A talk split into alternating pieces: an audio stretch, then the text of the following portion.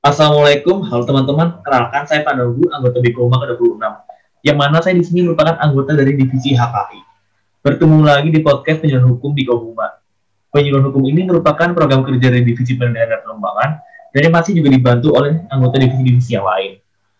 Nah, di sini teman-teman dapat nikmati secara berulang di IGTV F Bikoma underscore unsur dan juga di Spotify Bikoma Karpet Biru.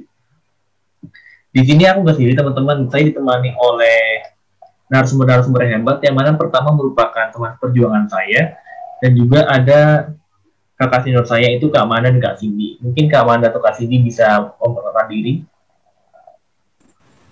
Ya, terima kasih Pak. Halo teman-teman semua, perkenalkan nama saya Amanda Jaya Pramudita. Saya anggota Bigo Huma Angkatan 26. Saya sebagai Divisi Pidana dan juga Divisi Perdata. Uh, hai Penudu, uh, saya Sindiriani Putri Nurhasana. Saya angkatan ke-24 di Bikoma dan juga saya satu divisi dengan Kak Amanda yaitu di divisi pidana dan juga perdata. Nah, di sini topiknya nggak kalah menarik karena di sini kita kan juga akan bahas mengenai kebangkrutan dari sebuah perusahaan. Dan juga di sini kita hampir dua tahun mengalami pandemi COVID-19 yang mana sekarang apa-apa juga dibatasin dimulai dari bertemu dengan keluarga, teman, dan juga teman sejawat, dan bahkan sampai transportasi pun tidak dibatasi dari mobil, angkot, dari semuanya. Bahkan bahkan juga berdampak langsung pada satu penerbangan Indonesia.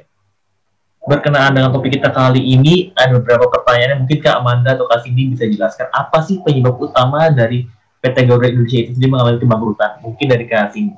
Kak Amanda. Ya, terima kasih atas pertanyaannya Pak Nugu. Ini pertanyaan yang sangat menarik ya. Jadi jika melihat penyebabnya itu dapat kita lihat di mana Garuda saat ini dihadapi persoalan utang dengan jumlah tercatat sebesar 4,5 miliar US dollar atau mendekati 70 miliar rupiah. Kebangkrutan Garuda menjadi kenyataan jika skema restrukturisasi utang yang menjadi opsi Kementerian Badan Usaha milik negara atau BUMN tidak disepakati oleh kreditur nilai restrukturisasi utang yang mencapai 1, miliar dolar Amerika Serikat atau setara 21,4 triliun rupiah. Kondisi sulit ini disebabkan oleh beberapa hal di antaranya. Yang pertama itu karena faktor harga pesawat yang mahal, harga sewa pesawat yang mahal. Uh, dari 36 leaser yang menjadi mitra Garuda, sebagian memasang harga sewa pesawat yang mahal dan sebagian lainnya terlibat dalam kasus korupsi sebelumnya. Beban ini tentunya semakin terasa ketika kinerja Garuda yang mulai memburuk sejak tingkat penumpang menurun drastis selama pandemi COVID-19.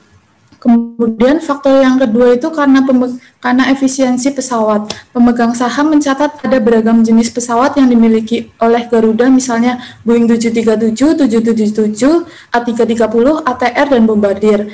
Jenis pesawat yang banyak membuat manajemen ini tidak efektif untuk mengelolanya.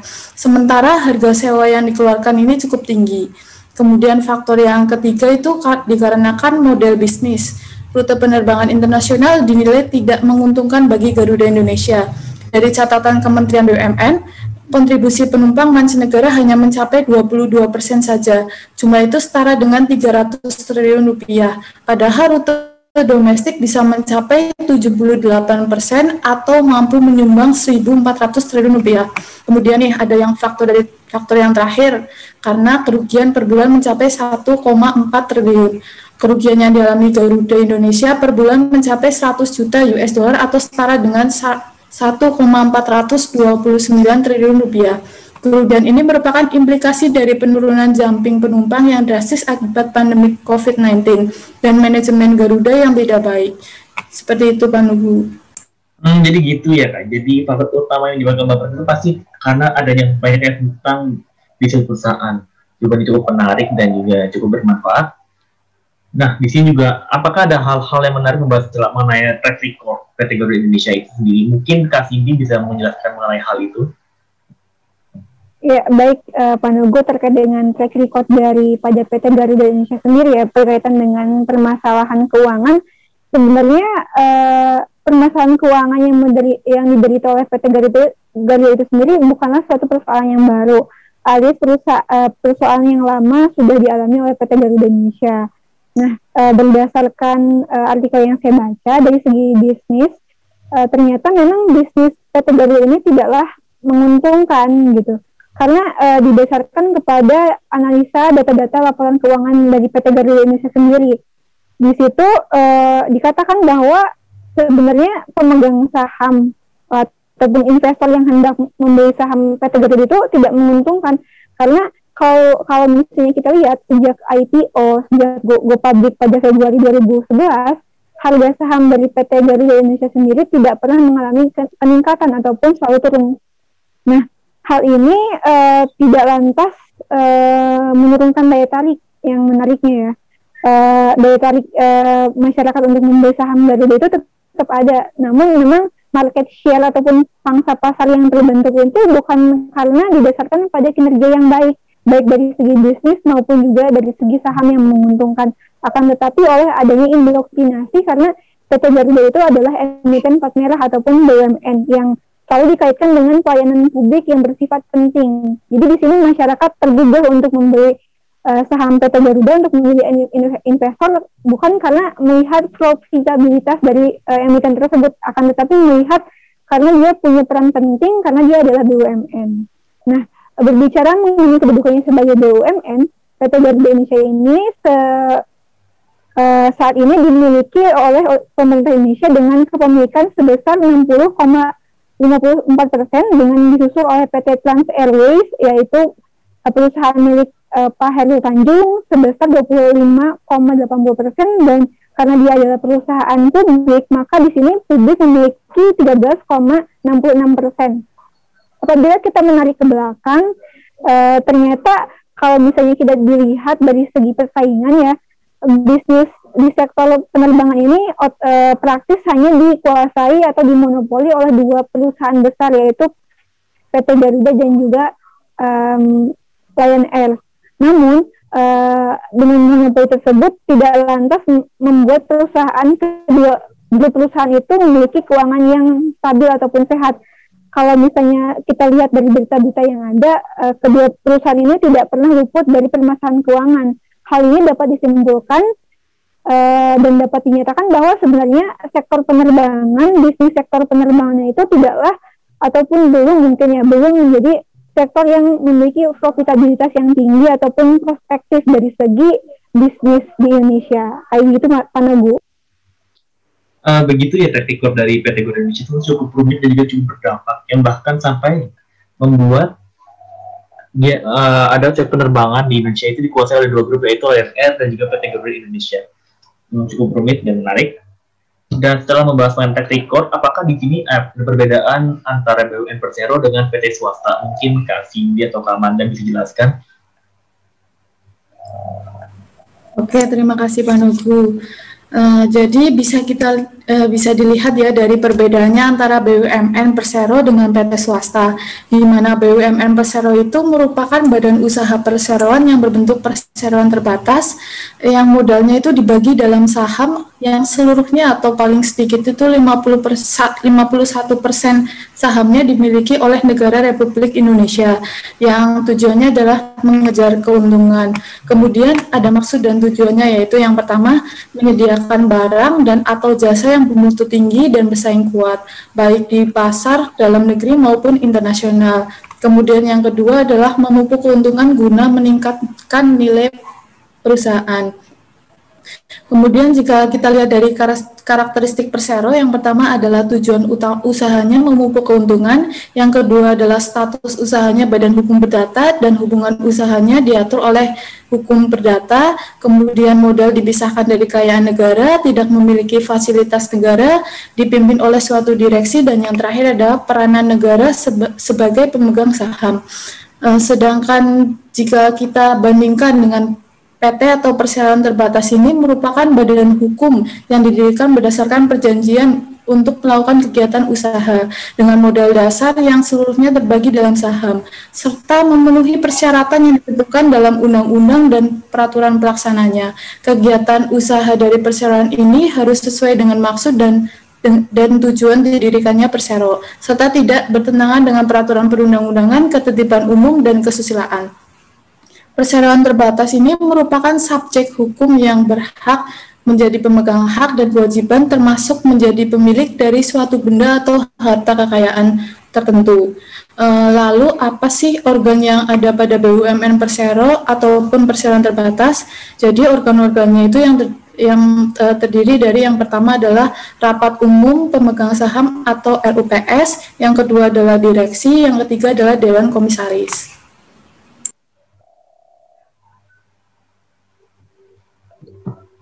Hmm, gitu ya kak. Terkait perbedaan antara PT swasta dengan BUMN itu sendiri. Yang mana di sini saya bisa tangkap bahwa kalau misal dari BUMN itu pasti ada keterlibatan dari pemerintah dan juga misal di Persero itu mereka lebih mandiri. Hmm, dan juga setelah kita membahas mengenai perbedaan nih, apakah ada kasus yang serupa yang terjadi di negara lain? Dan apakah ada perbedaan dalam penanganan yang dilakukan terhadap Garuda? Mungkin Kak Cindy bisa jelaskan? Oke, pertanyaan yang menarik dari Pak Nogu ya. Uh, adakah kasus serupa dan adakah uh, perbedaan treatmentnya gitu ya? Kalau misalnya kita lihat di uh, blog pribadinya Pak Dahlan Iskan, mungkin teman-teman nanti bisa lihat lengkapnya ya di this way. Uh, di situ uh, beliau mengatakan bahwa sebenarnya kesulitan yang dialami oleh PT Garuda itu tidak hanya menimpa ataupun terjadi di PT Garuda di Indonesia uh, sendiri ya, tapi ada juga uh, kasus serupa yang terjadi di um, Thailand yaitu kasus yang menimpa um, Thai. Nah, Thai ini adalah perusahaan milik dari pemerintah Thailand. Tapi perbedaannya di sini adalah pemerintah Thailand telah mengambil suatu langkah yang tegas, yaitu dengan melakukan restrukturisasi dengan mekanisme PKPU. Nah, uh, kalau kita melihat sebenarnya itu uh, hutang yang dimiliki oleh TRRWS dengan hutang yang dimiliki oleh PT Garuda itu hutang yang dimiliki oleh TRRWS itu lebih jauh lebih besar daripada yang dimiliki oleh PT Garuda yang mana hutangnya itu uh, mencapai 184 uh, triliun rupiah uh, hampir tiga kali lipat dari hutang yang dimiliki oleh PT Garuda itu sendiri. Nah, um, bisa kalau misalnya kita lihat ke belakang ternyata sejak tiga tahun uh, yang lalu pemerintah Thailand itu telah memutuskan untuk tidak lagi menjadi pemegang saham pengendali ataupun mayoritas di TLS ini yang dilakukan melalui mekanisme divestasi uh, yang mana kepemilikannya sebelumnya adalah 51 persen diubah menjadi 47,8 persen. Dengan mekanisme divestasi ini secara otomatis TLS itu tidak lagi menjadi BUMN dari Thailand sendiri. Nah, ada lagi ternyata uh, permasalahan serupa yang terjadi di Malaysia yang menimpa MAS ataupun Malaysia Airline System. Itu juga permasalahan uh, mengenai keuangan yang mana uh, itu membebankan pemerintah Malaysia untuk terus menerus uh, menyuntikkan dana melalui PMN. Kembali lagi ke topik uh, mengenai TRLWS, di situ uh, ada seorang analis dari Maverick um, Consulting Group. Dia mengatakan bahwa permasalahan yang dialami oleh TLWS itu sebenarnya diakibatkan atau disebabkan oleh permasalahan institusional dan juga inefisiensi. Dia mengatakan bahwa memang seharusnya TLWS ini tidak lagi terlalu bersandar ataupun mengandalkan pemerintah Thailand sebagai pemegang saham. Jadi dia harus bisa lebih independen dan juga lebih efisien secara corporate. Seperti itu Pak Hmm, gitu ya. Berarti memang ada permasalahan yang sama yang terjadi di negara lain. Misalkan tadi di Malaysia dan penyuntikan dana dan bisa ditaruh itu dengan restrukturisasi. Nah, lalu pertanyaan saja ini kan pertanyaan terakhir nih. Apakah ada langkah yang dapat dilakukan untuk memperbaiki kinerja PT Garuda Indonesia dan pada umumnya di BUMN di Indonesia itu sendiri? Mungkin Kak Amanda atau Kak, Cindy bisa jelaskan? Ya, jadi pertanyaannya terkait apa sih langkah yang dapat dilakukan untuk memperbaiki kinerja PT Garuda Indonesia itu uh, jika mengutip dari apa yang dikatakan oleh Sunarsip mantan kepala ekonomi Bank Bukopin ada dua poin penting nih yang dapat dilakukan agar BUMN sebagai engine of growth Indonesia dapat berkontribusi secara optimal sekaligus menjadi perusahaan yang memiliki market value and book value yang baik. Uh, yang pertama itu hendaknya BUMN tidak ditempatkan sebagai bagian dari pemerintah atau part of government Selain perbedaan kultur birokrasi versus korporasi, menempatkan BUMN sebagai part of government mau tidak mau membuka peluang terjadinya politisi BUMN, menjadikan BUMN hanya sebagai alat pemerintahan saja. Uh, kemudian, padahal tujuan dibentukan dibentuknya BUMN adalah sebagai badan usaha yang berorientasi pada keuntungan atau profit oriented, sekalipun tidak mengabaikan peran sebagai agen pembangunan. Dalam banyak dalam banyak kasus yang sering ditemui, pelakuan terhadap BUMN, khususnya terhadap Persero, masih seperti layaknya institusi pemerintah. Uh, pada berbagai rapat di antaranya di antara DPR dengan pemerintah maupun dengan BUMN ini, sering kali anggota DPR ini terlalu masuk mencampuri urusan kebijakan internal BUMN. Bahkan dalam beberapa kasus DPR, dalam beberapa kasus, DPR juga ikut menentukan keputusan internal BUMN.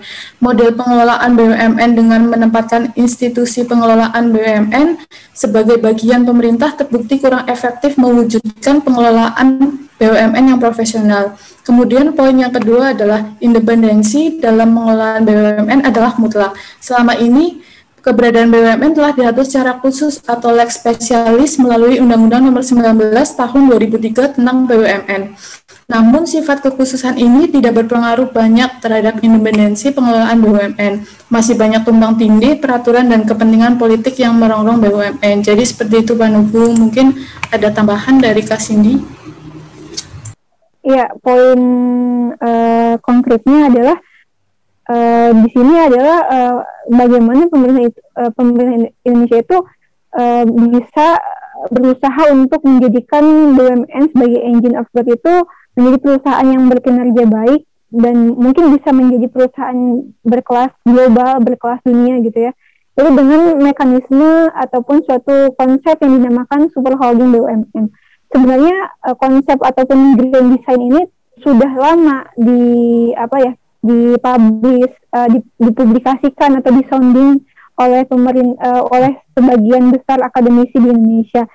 Namun tak kunjung terrealisasi. Uh, sedangkan hal serupa ini justru telah dilakukan atau direalisasi terlebih dahulu di negara-negara tetangga seperti Singapura melalui Temasek dan juga Malaysia melalui Hasanahnya.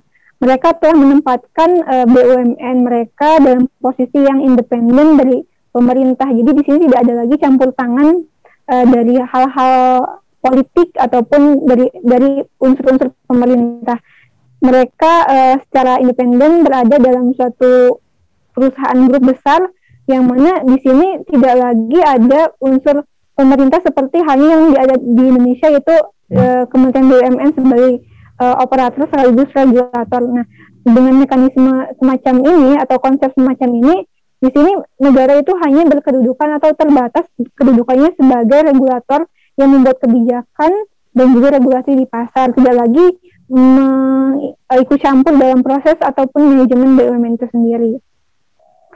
Uh, hal menarik uh, yang selanjutnya adalah apa yang dilakukan oleh pemerintah uh, Cina, di mana pemerintah Cina juga menyadari bahwa memang BUMN itu harus didudukan sebagai bisnis entity uh, secara mutlak ya karena memang mereka menyadari bahwa keberadaan pemerintah dalam struktur atau manajemen mereka uh, eh, BUMN itu tidak lagi tidak bisa membuat uh, si BUMN ini berkinerja lebih baik. Jadi mereka melalui uh, pembentukan State Owned uh, Asset Supervision and Administration of State Council ataupun SESEC di tahun 2003 mereka bertekad untuk melakukan uh, korporatisasi BUMN mereka dengan uh, mekanisme checks and balance antara pemegang saham dan juga ataupun pemilik dengan manajemen sehingga perusahaan itu bisa lebih efisien lagi. Nah, yang menarik dari uh, apa yang ada di Cina ini adalah bahwa pada saat pembentukan SESEC itu pemerintah Cina membebaskan ataupun si, si SESEC ini tidak terikat untuk memberikan dividen kepada negara. Jadi mereka difokuskan terlebih dahulu untuk memperbesar, memperkokoh dan juga memperluas ataupun mengekspansi bisnis dari BUMN mereka sendiri. Hal ini berbeda kalau misalnya kita lihat di uh, pengaturan BUMN Indonesia dengan melihat uh, eh, ADART dari BUMN. Kalau misalnya teman-teman mungkin pernah baca ataupun pernah lihat bahwa kedudukan negara di BUMN itu adalah sebagai pemegang saham dengan uh, kepemilikan hak istimewa yang salah satunya adalah memberikan hak kepada pemerintah itu untuk menerima dividen yang uh, sudah dipatok uh, besarannya tidak digandungkan kepada sebagus apa ataupun seburuk apa kinerja dari BUMN itu sendiri. Jadi mereka BUMN di sini uh, tunduk kepada negara padahal BUMN ini adalah badan hukum perdata harusnya.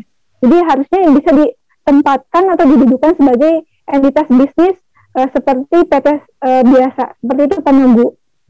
Hmm, gitu ya. Berarti artinya ada independensi. Cukup jawaban cukup menarik dari Kasmi dan. Ya. Demikian podcast kita kali ini. Semoga bermanfaat buat teman-teman dan juga buat teman-teman semuanya. Tetap semangat dan jaga kesehatan. Ciao.